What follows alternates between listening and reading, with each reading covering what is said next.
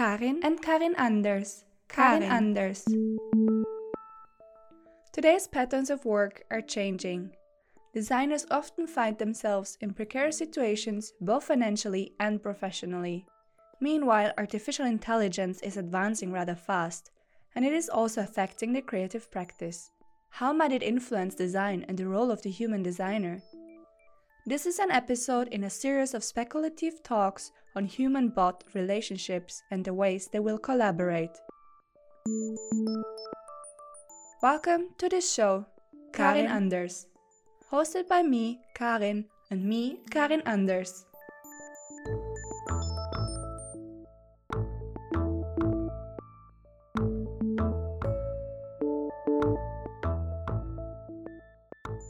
The human designer Karin, will eventually team up with the design bot Karin Anders.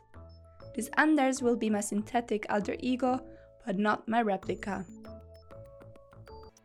Powered by advanced artificial intelligence, Karin Anders will be a computer program that is much more than simply a designer's tool. I and Karin Anders will be companions at work.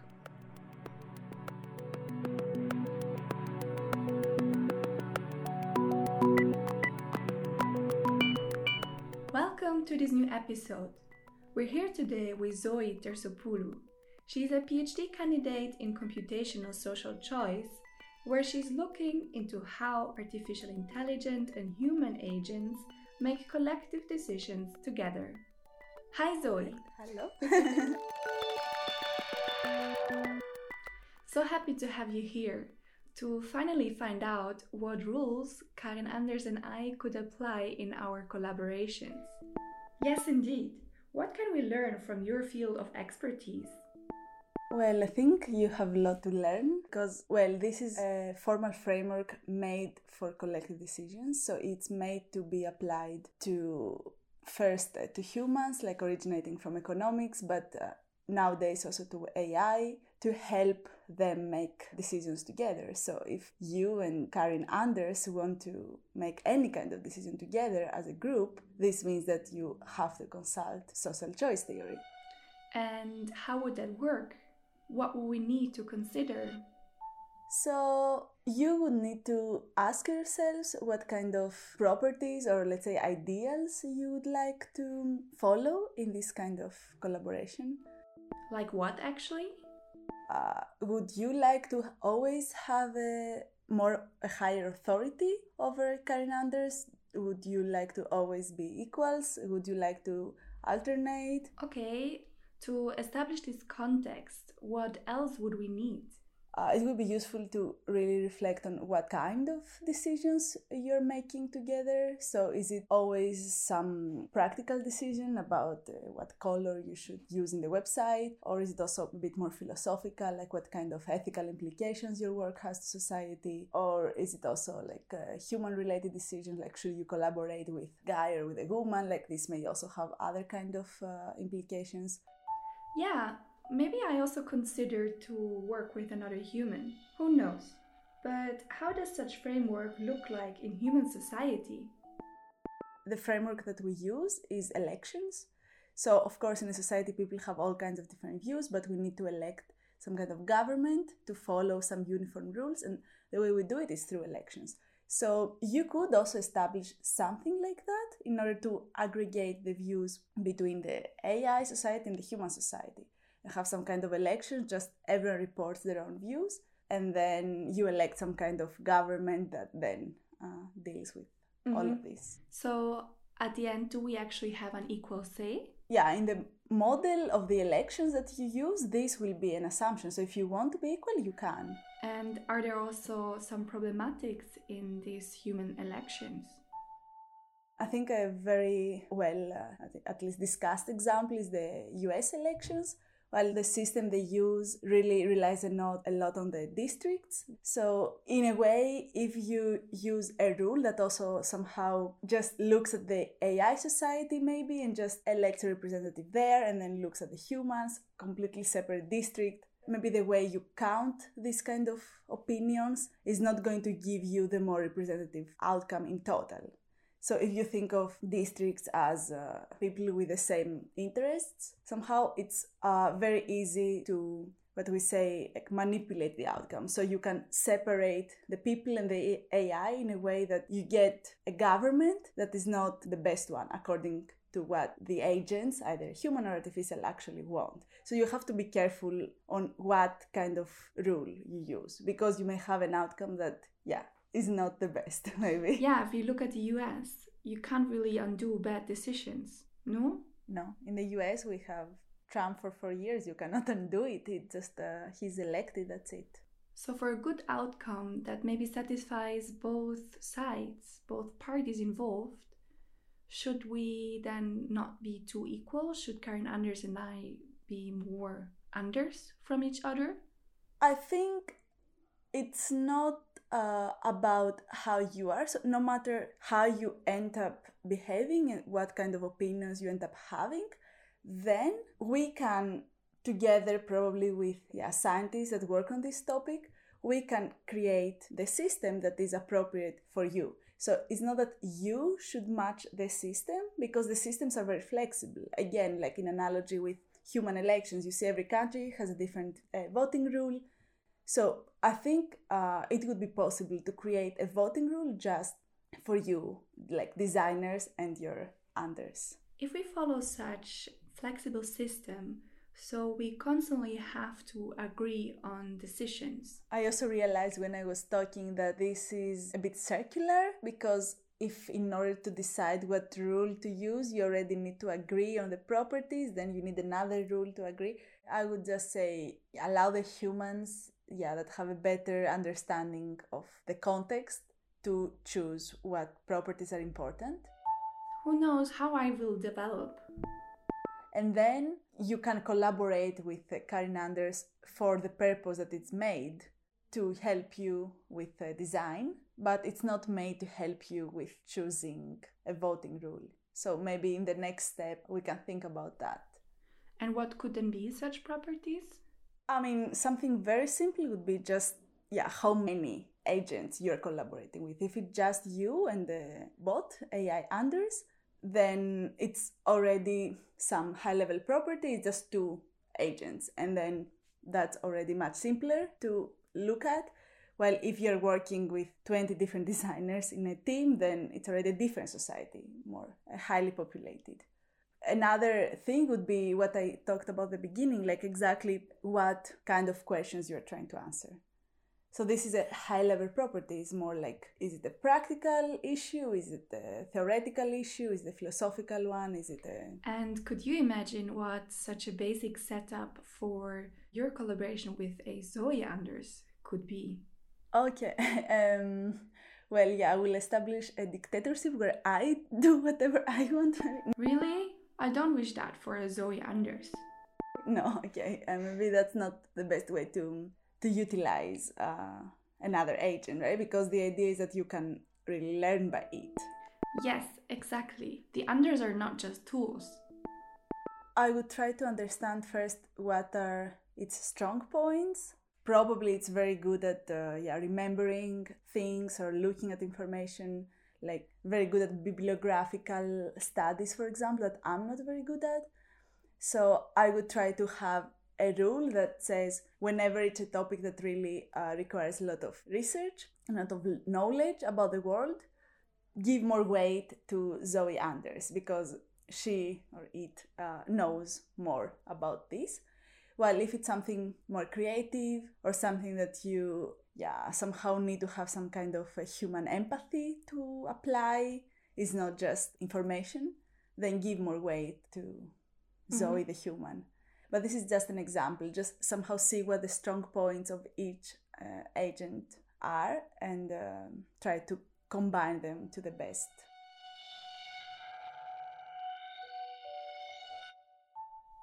To sum up, it is very important to define the ideals and properties of our decision making, as well as to look at what kind of decisions we want to reflect upon. So in that way, we can have an equal say using the election model. Would there be an ideal way to do this?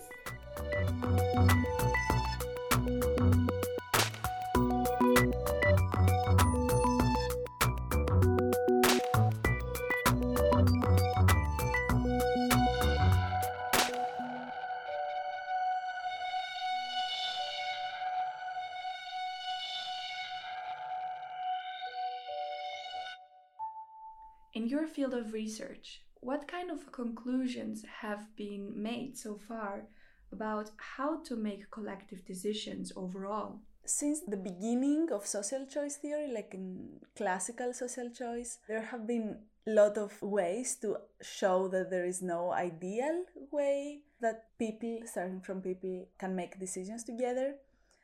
So, this is a very negative result initially, but right now people are trying to look more carefully into specific assumptions about the specific context of collective decision making. This is, yeah, somehow why I'm trying to bring out the importance of it also in our discussion now.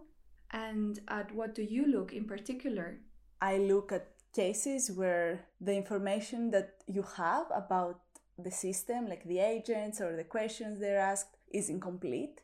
So it may happen that either the the system, like the voting rule, let's say, doesn't know about what the opinions of everyone are, or uh, maybe the agents themselves don't want to tell you everything they know or they want, or maybe they, especially for humans, it can happen that they just don't know some things. They have limited memory and um, bounded rationality.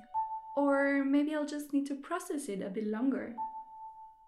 So uh, there are things they may not know yet. And um, classically in our field, we have assumed that everyone just gives you all the information you need to make this collective decision. But what happens if we don't have access to all kind of information?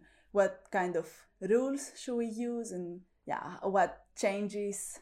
And is there then some kind of procedure that Karin Anders and I can look at? Yeah, so we have a lot of different results that propose the best way to aggregate your opinions in order to have a group opinion if you uh, want different properties, uh, ideals to be satisfied. Do you have an example of that? For example, in a framework that we call judgment aggregation, where you just have uh, different opinions on different issues and um, you want to aggregate these kind of judgments and you want your rule to be mm, anonymous, which means that who says something should not matter. So only an opinion matters, but if it comes from you or if it comes from Karin Anders or if it comes from someone else, should not matter. So in a way, all agents are equal if you accept this, if you want this. And also, uh, if you want uh, the rule to be monotonic, which means that if there is more people agreeing on something, then this something, this issue, should also be part of the collective decision. So the more people want something, the more probable it is for this to be accepted by the group, which is also a very common assumption every day. Like usually we have the more support, yeah, the better it is. So you basically go for the majority, right? Uh, I mean, again, this is just standard in elections, right? Usually, the more people vote for a specific person, the more probability that this person becomes the president. Or, like in a house, you have three people, you want to choose what you want to have for dinner. If only one wants chicken and two want salad, you will go for the two because two is better than one. This is just standard kind of democratic assumption. Yeah, so these are two main properties. And uh, yeah, so the third one is independence that um, it says every question is different. Don't look at other questions to answer me now. What to do to have for dinner? Just look at this and what people say on this. And if i want my system or voting rule to satisfy all properties then we know that there is only one rule you should use. And this is a quota rule that just says if more than x a number of people like if more than 6 out of 10 people want this then you can have it. But this is really a well uh, established mathematical proof. So there is no doubt if you want these properties, you must have this rule. If you don't have this rule, you will violate some property. And how will it be useful in practice? You can tell me. Actually, maybe first I tell you as a scientist choose from all these possible properties. You cannot have everything because there is no rule that works for everything but what are more important in your collaboration with Karin Anders? Okay, let's say I would tell you these five. I tell you still it's not possible, maybe take out one more, so you have three. And now I tell you this is exactly the rule you should use. And for other properties, there will be another rule. Sounds great. So there's only one rule at the end. It seems then that the majority rule is a good approach. But are there also some moral or ethical challenges that are discussed? Yeah, this is really an upcoming uh, topic in our field because I mean, so far we have been talking about AI, but uh, very much uh, theoretically. So now that AI is happening, like self driving cars are happening, personal assistants are happening, they have to make decisions and they have to belong in a society and make decisions together with the society. This is really important and really difficult to answer because, yeah, as you said, the majority is uh, very common in human decision making but maybe you would not uh, want to like the self-driving car to follow a majority because then maybe it happens that yeah three out of the five passengers just want to kill the old lady and okay sure majority let's kill the old lady so it should not always be just like that yeah killing old ladies might not always be the best approach but overall it seems we can learn a lot from human decision making itself are there though methods or rules that don't apply? Majority doesn't apply in all cases. Sometimes uh, it is useful to follow a more egalitarian approach. Can you explain a bit more what does such egalitarian approach mean? So egalitarianism says that all opinions should contribute equally to the collective decision and uh, this can be confused with anonymity that just says that the names of the agents who submit an opinion to the system should not matter. But notice that this is not exactly what we want. And how would then such desired scenario look like? You can think of a household like a family trying to watch TV and the people disagree with their two parents and one child and uh, the parents want to watch the, the news but the child wants to watch the kids show and uh, if you just go for majority then always the news are going to be watched and always what the parents want are going is going to happen while if you go for a more egalitarian perspective you will say okay, if you have to watch tv for one hour maybe watch uh, 45 minutes the news that the parents want, but also give 50 minutes to the child. Yeah, this is the, the idea of equality that everyone should get something out of the outcome. You should never ignore what some agents want. But what happens if you cannot agree? Of course, not everything is going to work, right? If a compromise cannot be reached, then you have to choose between A or B. So it's not always going to be possible. I'm just suggesting that whenever possible, we uh, should look into it. And how would then such rules adapt to changes that happen over time? So you would have a more dynamic and flexible uh, system that every time you need to make a decision or some period of time, you consult the theory and you find a more appropriate rule. But unfortunately, that's not happening in practice at all because if you look at political decisions, then yeah, uh, governments just don't want to change the rules that work for them. Although some rules would be better for the society, you know, the government has to change it and they will not if they get elected with the old bad rule. In contrast to that, as Karin Anders and I decided to collaborate in the first place, we could probably be more willing to adapt our rules over time and maybe change our working hours. That could be a possibility. Yeah, this has to do with um, with the incentives of the agents. So this is also studied a lot in game theory. So you really have to look at what the agents' motivations and incentives are. So as you say in your case, the incentives are not like I want to be elected or my opinion should be uh, followed most of the time. It's more like I want the group as a whole to be as productive and as efficient as possible. So your incentives, all of your incentives concern the group. Indeed, as we're probably wanting to collaborate very closely, what are specific theories that we can actually then look at? There is this part of game theory that is called cooperative game theory. So, where people are not, or agents it can be AI, are not antagonistic against each other, but they cooperate. So, like you have a bigger society, have many designers and many Anders, and they try to form coalitions, so sub groups of the whole society, and then somehow distribute the rewards among these coalitions.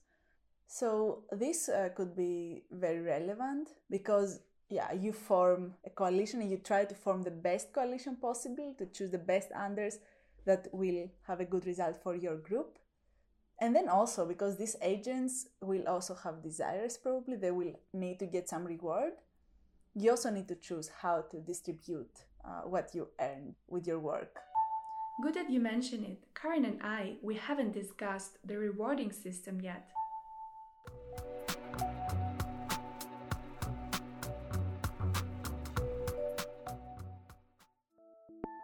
Thanks for your input. Do you have another question for me, Karin Anders? Well, from what you learned today, do you have a favorite voting rule that you would like to use with Karin? I cannot pick my favorite one yet, but I will look into the egalitarian system where no minorities are ignored, because this approach sounds very promising. Until today, the Anders are actually still a minority.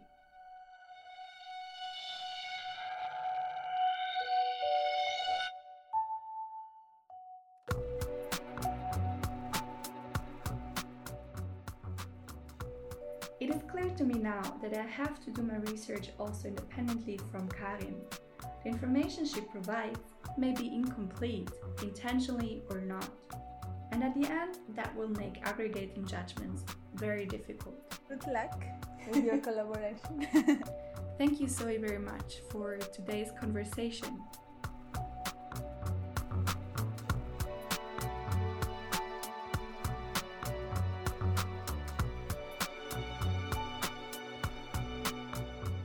You can find more episodes and further information on our website karinanders.info.